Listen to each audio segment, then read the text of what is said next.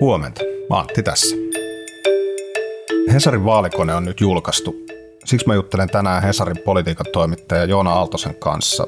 Joona nimittäin kävi läpi, mitä mielenkiintoista ehdokkaiden vaalikonevastauksista selvisi. Ensin kuitenkin vaaleihin liittyen meno- ja katseluvinkki.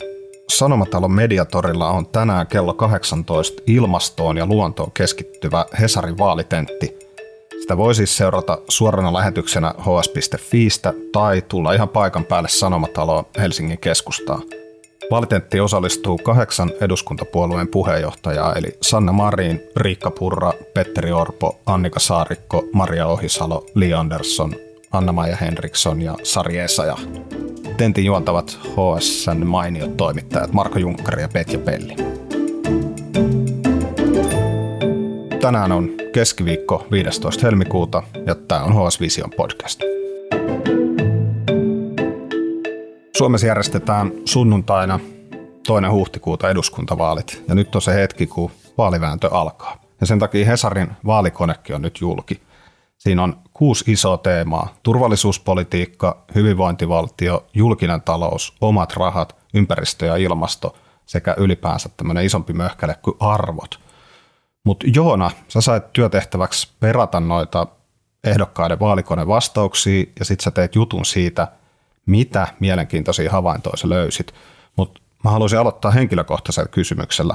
Kun sä politiikan toimittajana itse täytit tota vaalikonetta, niin mitä sä pidit siitä? Tuliko yllätyksiä? Mihin sä kiinnitit erityisesti huomioon? No politiikan toimittajanahan vaalikoneet on aina ihan parasta täyteltävää – parasta täyteltävää ja erityisesti sitten kun niitä pystyy täyttämään rinnakkain, eli eroja eri tahojen tekemien vaalikoneiden välillä.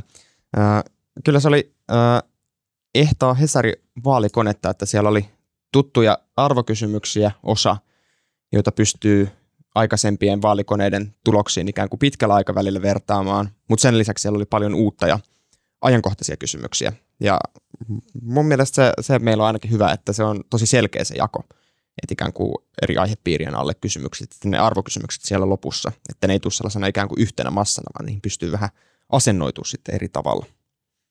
Joo, siinä pystyy myös itse valitsemaan sen, että mihin, mistä, mi, mihin teemoihin haluaa vastata, jos ei halua kaikkea, oliko se 30 kyssäriä käydä läpi, mutta sä siis tosiaan perkasit näitä vastauksia ja sitten sä löysit yhden ainoan kysymyksen, johon enemmistö kaikkien puolu- puolueiden ehdokkaista oli samaa mieltä – ja se väite kuuluu näin, että Suomen on käytettävä puolustukseen rahaa vähintään Naton tavoitteen verran. Kerropa tästä lisää.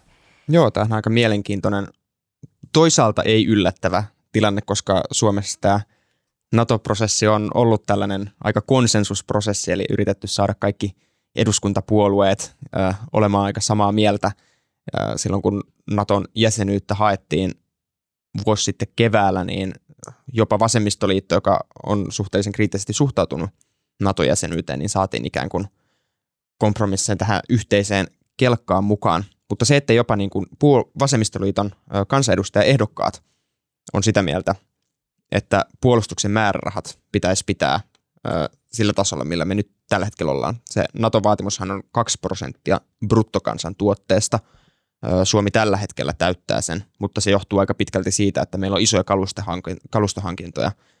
Meillä on uudet hävittäjät, miljardien arvoinen iso hanke, minkä lisäksi meillä on myös merivoimien miljardien laivojen hanke, missä uusitaan merivoimien sotalaivoja.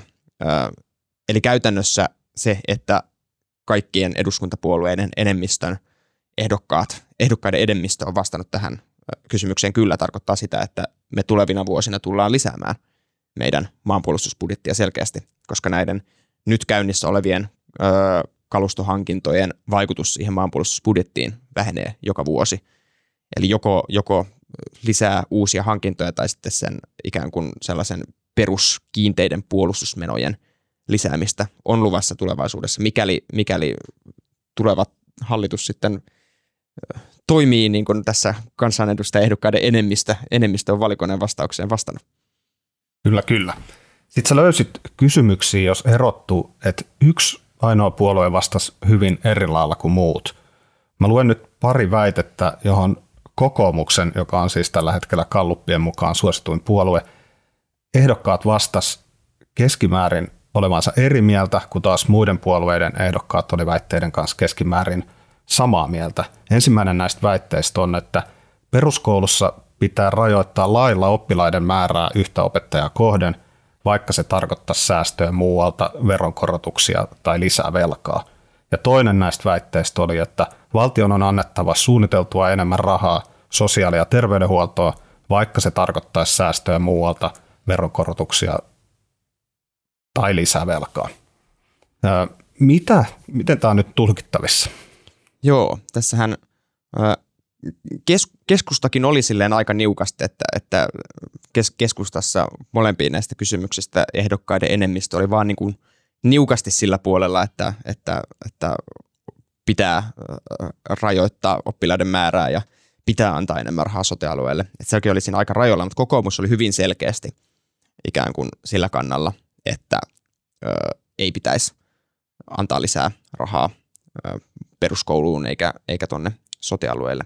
Ja tämähän on mielenkiintoinen si- siinä mielessä, että kokoomus nimenomaan on Gallup kärjessä, ja mikäli Gallup kärjen onnistuu ylläpitämään eduskuntavaaleihin mennessä, niin kokoomus tulee se puolue, joka alkaa kasata ympärilleen hallitusta, niin se antaa aika ison signaalin siitä, että miten kokoomus ajattelee näistä kysymyksistä ja mitä se ehkä myös odottaa niiltä hallituskumppaneilta sitten vastaavan puolueena tähän kysymykseen mistä voi tulla sitten ikään kuin ristiriitoja, ristiriitoja näiden hallituspuolueen ehdokkaiden kanssa. Ja nämä, nämä kysymykset aina liittyy jollain tavalla, nämä asiakysymykset johonkin ajankohtaiseen käynnissä olevaan tilanteeseen. Sen verran mä voisin taustuttaa, että, että äh, tämä sote-kysymys esimerkiksi liittyy siihen, että tällä hetkellä äh, viime vuoden loppupuolella HS selvitti, niin kaikki sote-alueet yhtä lukuun ottamatta ö, äh, oli tekemässä tappiollisen tuloksen – ja se ainoakin, joka oli sitten,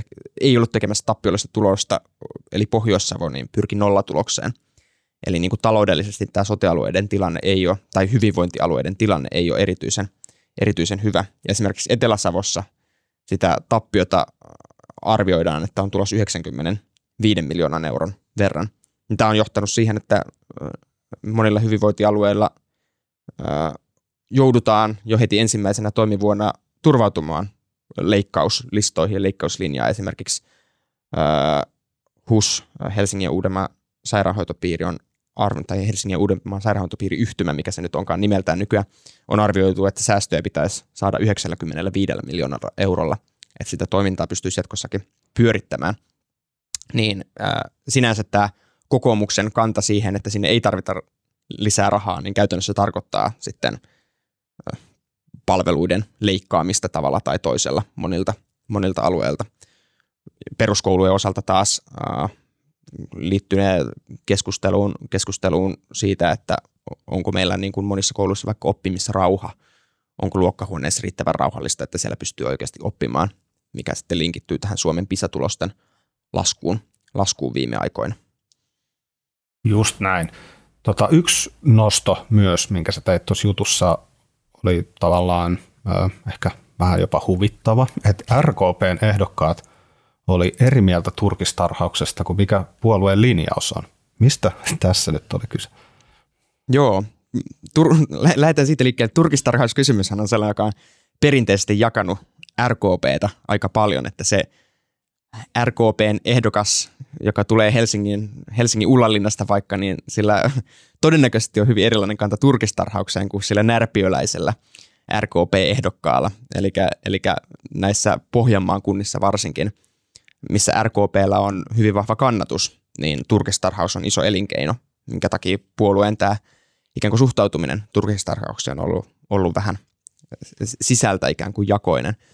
Öö, puolue esimerkiksi Animalia, eläinoikeusyhdistys Animalia lähetti kaikille puolueille kyselyn siitä, että miten he suhtautuu turkistarhauksen lopettamiseen ja RKP ei esimerkiksi vastannut tähän kyselyyn ollenkaan. Eli tämä on selkeästi sellainen asia, mitä, mitä puolue tavalla tai toisella ikään kuin pyrkii, pyrkii välttämään keskustelua aiheesta.